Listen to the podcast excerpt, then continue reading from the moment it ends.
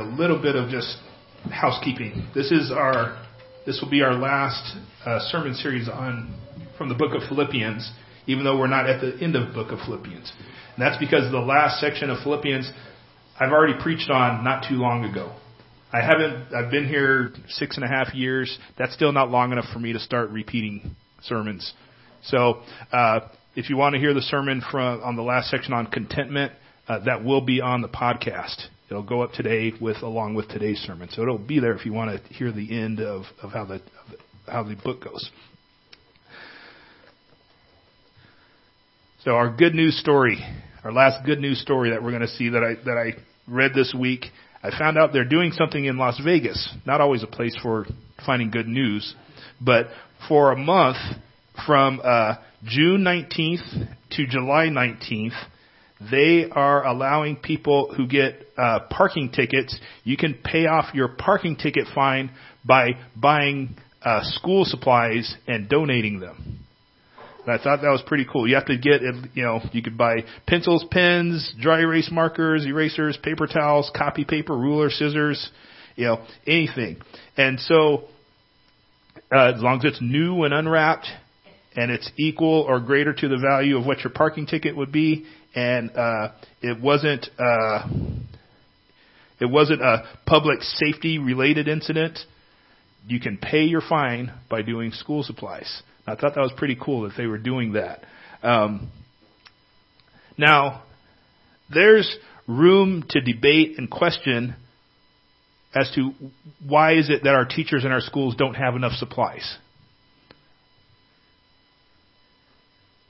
Or we could even have a discussion about, well, are what the school's teaching appropriate?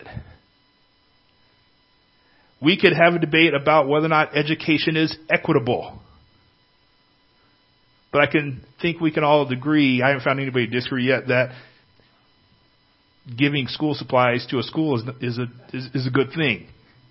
And, and, uh, as opposed to if I paid my parking ticket to, to the police department or city hall or whatever, at least you know where the money's going, right? So I thought that was pretty cool. And it's kind of a similar thing with the good news. That is, salvation through faith in Jesus, it results in good action as well, all the time. It changes individual lives, it changes our communities, and it changes our society. The good news is action news. And the last thing we're going to see as we finish off this series is that the good news has to be communicated. It's always communicated. And we're going to look at three types of communication. We're going to look at communication of the good news from one person to another, communication from God to a person, whether that's God to me or God to another person. And the last one is the gospel as it's moving within my own mind, as I have a self talk, how the gospel is changing me within my own mind. So as we get ready to do this, let's begin with prayer. Lord, today as we look at how the good news of salvation is communicated and the things that impede it, I pray that you will use me to communicate well so that we will all have understanding and that we will all be encouraged. Not only to share salvation, but to be transformed. And we ask this in your name. Amen. So, Philippians chapter 4, starting in verse 2, 2 through 5. It says, I urge, I'm going to have a hard time with this lady's name, Eudocia, uh, Eudo, yeah, there's no C in there. Euodia, I think that's good. I urge Euodia and Syntyche, and I also urge Syntyche to agree in the Lord.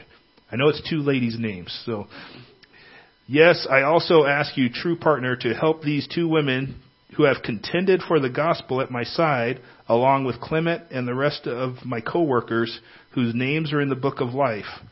Rejoice in the Lord always. I will say it again, rejoice. Let your graciousness be known to everyone. First thing, as far as communication of the good news, is the apostle Paul commands us and commanded these people to contend for the gospel. Contend for the gospel. There's these two women in Philippi and they're having some type of disagreement. We don't know what the disagreement is. Maybe it's over school equity. you know, as I said before, we don't know what, we have no idea what they're disagreeing about. But they're having some kind of contention with each other. But whatever the issue is, Paul wants them to settle their issue in the Lord. Now, what does he mean by that? He says, I want you to settle this issue both by means of being in the Lord and also because of you are in the Lord. Says, because you're one in the Lord, you should be to settle this and you should use what God has given you in order to settle this.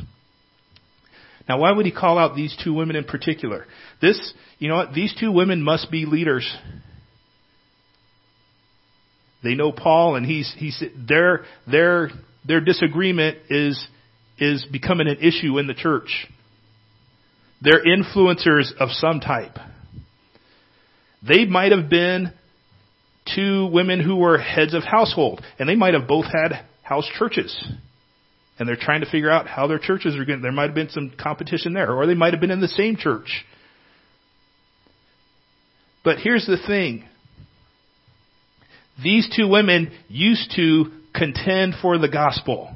They used to work together and work alongside each other and work alongside Paul and work alongside Clement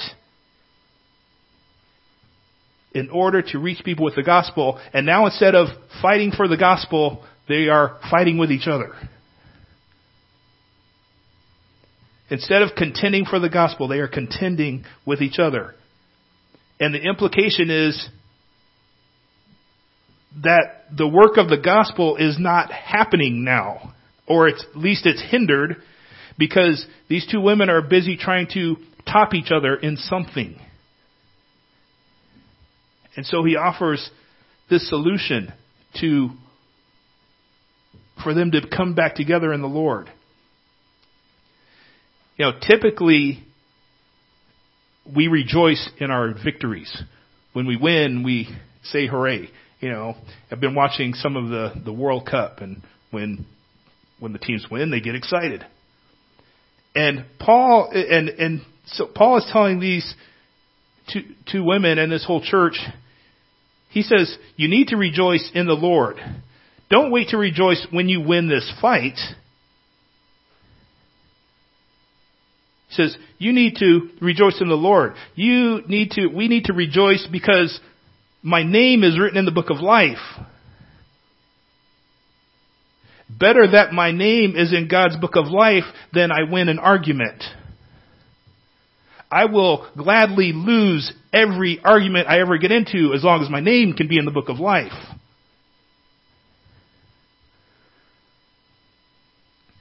And he says to these two ladies, he says, what we should be known about is that we're full of grace. Not that we're always right. So that's his solution. He says, rejoice. Not that you win, but that your name, that God has you in his book of life. It's reminded me somewhat, you know, as we're on um, Independence weekend, but, I, and we'll get to an illustration about the United States later, but I thought about Brexit. The United Kingdom, Britain trying to move out of the European Union. People voted, they voted to leave, they still haven't left yet. And it's because the multiple different sides, and there's at least three different sides. There's the European Union side. There are the British who want to leave the European Union, and there's the British who wants to stay in the European Union. So there's at least three sides here, and everybody's dug in their heels because everybody wants to win. And so what's happening? Nothing's happening. Everybody wants to be right instead of being gracious. And it's a good illustration of what Paul's saying, what's happened in this church in Philippi. They're too busy wanting to be right and nothing's happening that's supposed to be happening. It says, forget being right. Be gracious. Now, there are a lot of things that we could potentially contend over in a church.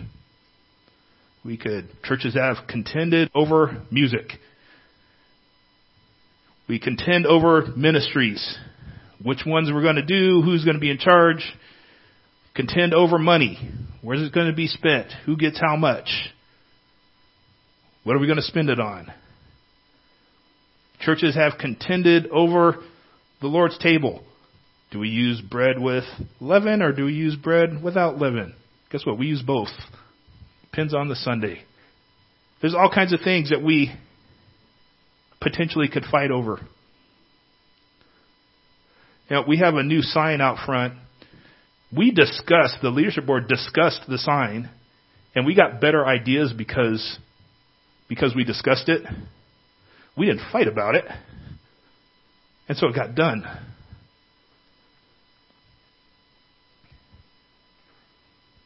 And I need to contend for the gospel. The only thing I need to be fighting about is are people come to know Jesus? And in order to do that, that, that means not just me, it means we're all working together. So that more people will hear the gospel, that Jesus is God, that He lived, He died, and He rose again to pay for the misdeeds of everyone. And that belief in Him brings forgiveness and new life. That's the only thing I fight about, or I should fight about, or I should say fight for.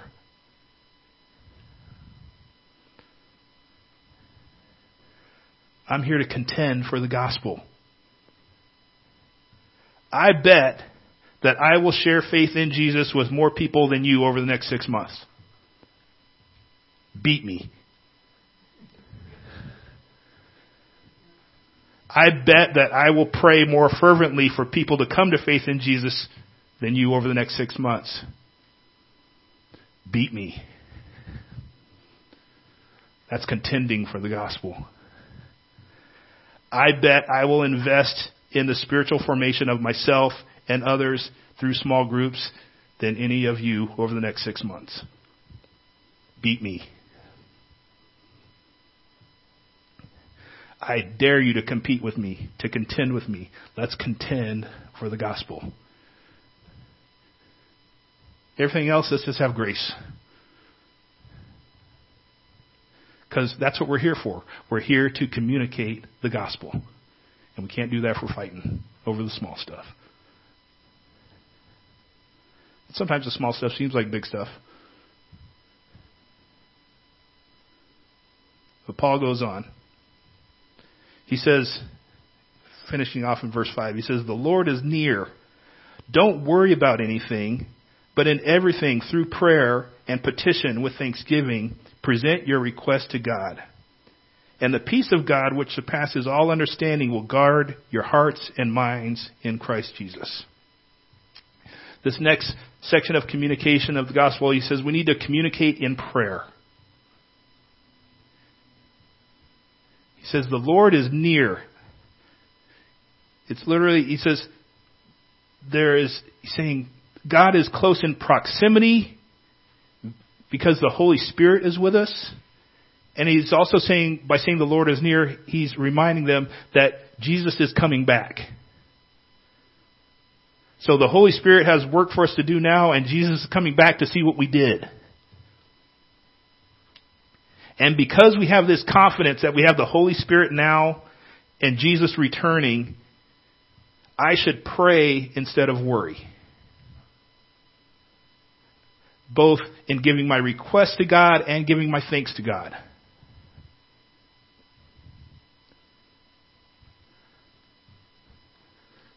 Saying, see, if I bring God, who is already close, actually into my life, and into the lives of those people I care about, says, then I have a peace that people that God is not near, they can't even understand it. But they might ask about it. And I'll have a mind and a spirit that's guarded from the things that would try and disrupt it. And I can be praying for people that God will guard their hearts and their minds so they could comprehend that God wants to be near to them too, actually is near to them.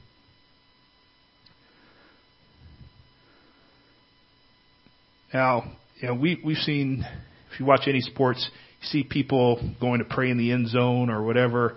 I don't think God cares too much who wins sports games. But I think God does care when people give thanks for their ability to play.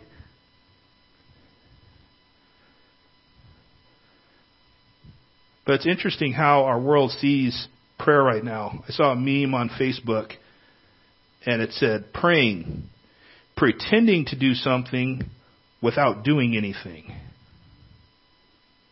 You know that? That's how the world sees prayer, at least some people in the world. Pretending to do something without doing anything. But what is prayer really?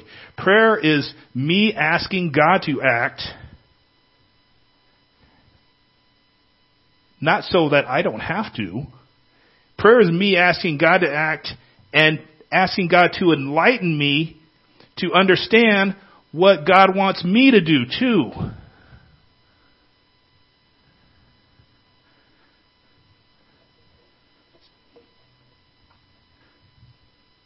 If I pray for Steve, it's not just so God can change Steve. I pray for Steve so that God changes me so I know how to interact with Steve. So I've got these books. I've already started mine. This is uh, called Passive Gold. And I'm going to pass these out like right now to anybody that wants them. It's a book to help us pray for someone to come to faith in Jesus. And it, the prayers are taken right out of Scripture. And here's kind of the cool thing with each prayer, it's got a section at the end that says, Signs that God is moving. That's one of the most important parts of this. So you can keep track of what you're seeing in the other person's life that God might be doing, and also what God is changing it, what, what God wants me to do. Just a way to keep track. I've already started mine. Who wants one?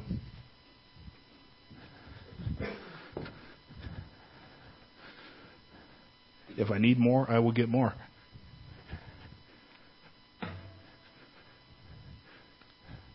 Tell you what, we'll do couples have to share for now.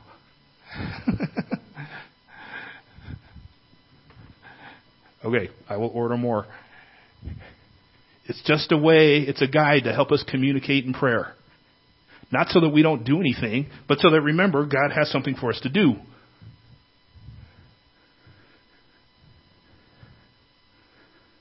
I'll have more of those by next week.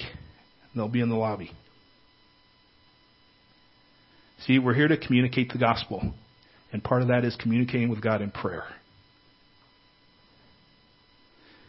And then the Apostle Paul ends with this in verse 8.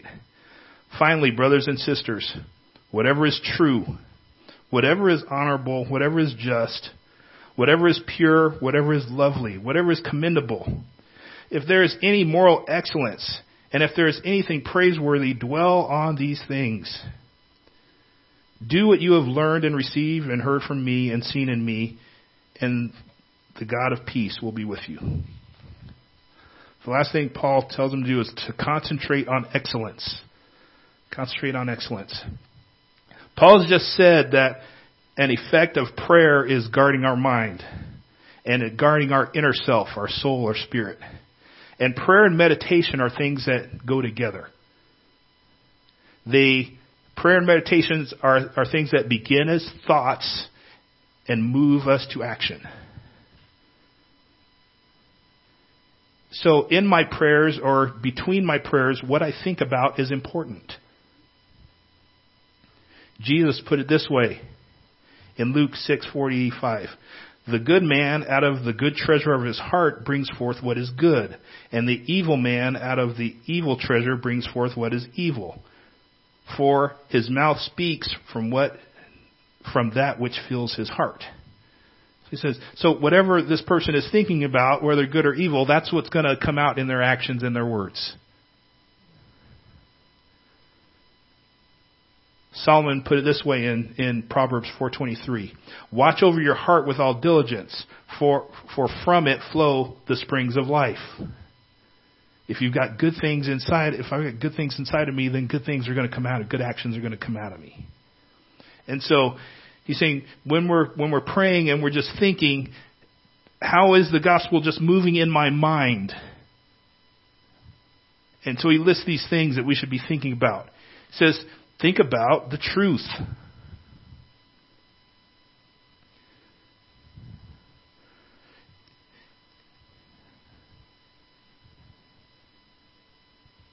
See, and the ultimate, there's a lot of things that are true, but Jesus is the truth. Jesus called himself the way, the truth, and the life. And if we know the truth, the truth will set us free. I think that should be a capital T when he says, think about the truth. Think about Jesus. He says, think about things that are honorable. And that could be either a person or an action that has good character associated with it. He says, think about justice. He says, when something is right or when things are restored to their proper order, that's the kind of thing we should be focusing on.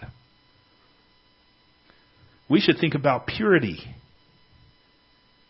He says, that's when sacred things are kept sacred and kept clean. we should think about loveliness. That's just anything that's acceptable or pleasing, if it's good. Think about things that are commendable. That's if something, if you get a good report about something. Think about things that are morally excellent. This has to do with the character and intention of a person or action. For example, somebody might say, our community needs housing, so it's good to build housing. That would be good, but it would be morally excellent to build housing that the people who need housing could actually afford. That's the difference between good and morally excellent. And praiseworthy. Anything that's worth giving applause to. So how do we figure this stuff out? Let's think about the U.S. Supreme Court. Now, we always hope that our justices make decisions that are truthful, honorable, just, acceptable, morally excellent, and worthy of applause. But they don't always do that, do they? And here's why. A difficulty that our Supreme Court justices have is that the court's highest law is the U.S. Constitution.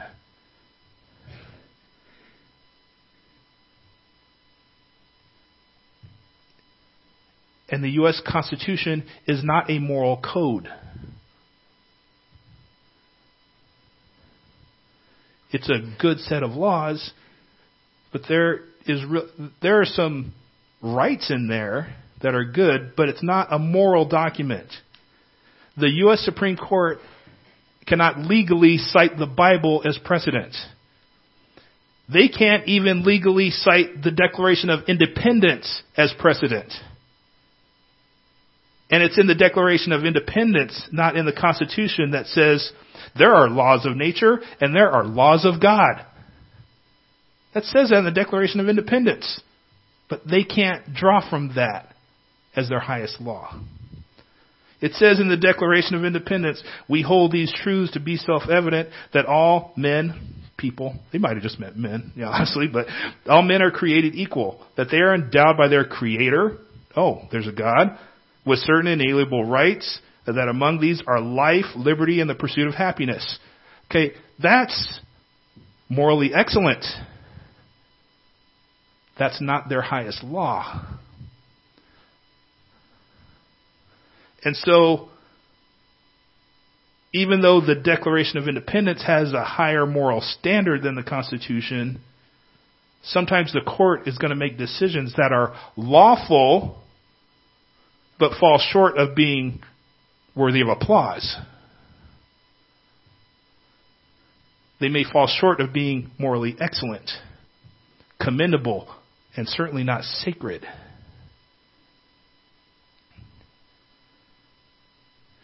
See, the Supreme Court is legally obligated to focus on something that's good but not excellent. We don't have that same obligation. We're our God calls us to focus on the best. Focus on Jesus. Focus on Scripture. Focus on God. Focus on grace. Focus on life. But sometimes we tend to concentrate on distractions.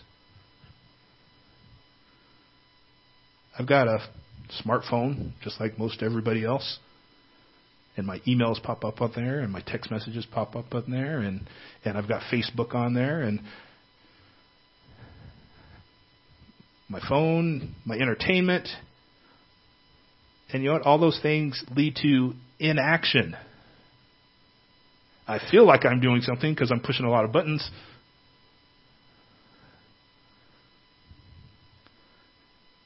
So we can't concentrate on distractions. Now, what about our failures and mistakes? You know what? I certainly should learn from my failures and mistakes and my weaknesses. But what I should dwell on is what I learned not the failure, mistake, or weakness. See, concentration on failure leads to more failure. You know, it can be said that Jesus had a time of weakness before he went to the cross. He's in the garden and he's praying that this could possibly be done some other way. Jesus is praying, I would prefer not to be tortured and go to the cross. That prayer shows his humanity. And although it's an important passage to, to know, we don't focus on the weakness. What we remember is the fact that Jesus did go to the cross. And Jesus was raised from the dead. See, the most excellent thing I have to concentrate on is the gospel, the truth about Jesus. And so, whether it's how we get along together, or my communication with God, or what's going on with my own mind,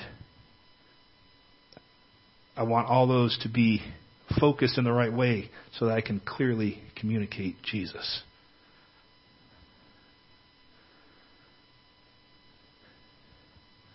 I'm going to read you a poem. We'll see if you can understand it. We'll see if I can even pronounce it. A lot of Latin words in here. LaDonna would probably do good at this. Scintillate, scintillate, global vivific. Fain I would fathom thy nature specific.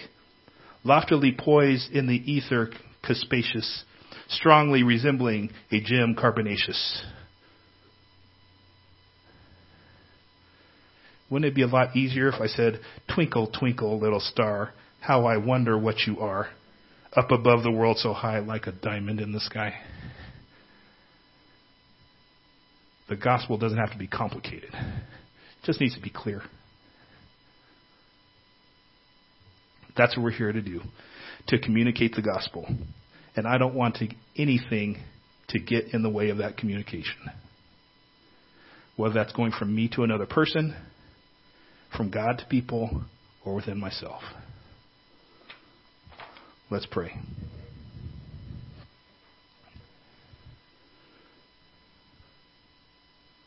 I exalt you, Lord, my God. And I cry out to you because you restore us. You bring me up from the dead when I was going down to the grave.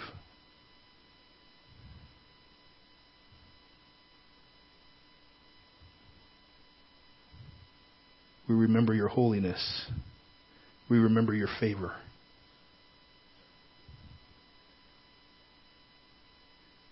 It is you who make us strong like a mountain.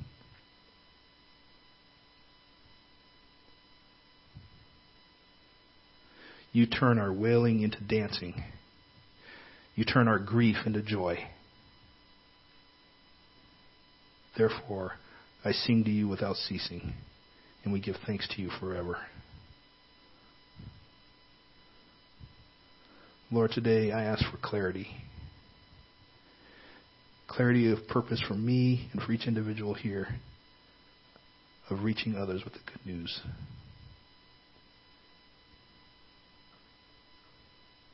Clarity of mind for each one of us, clarity of communication,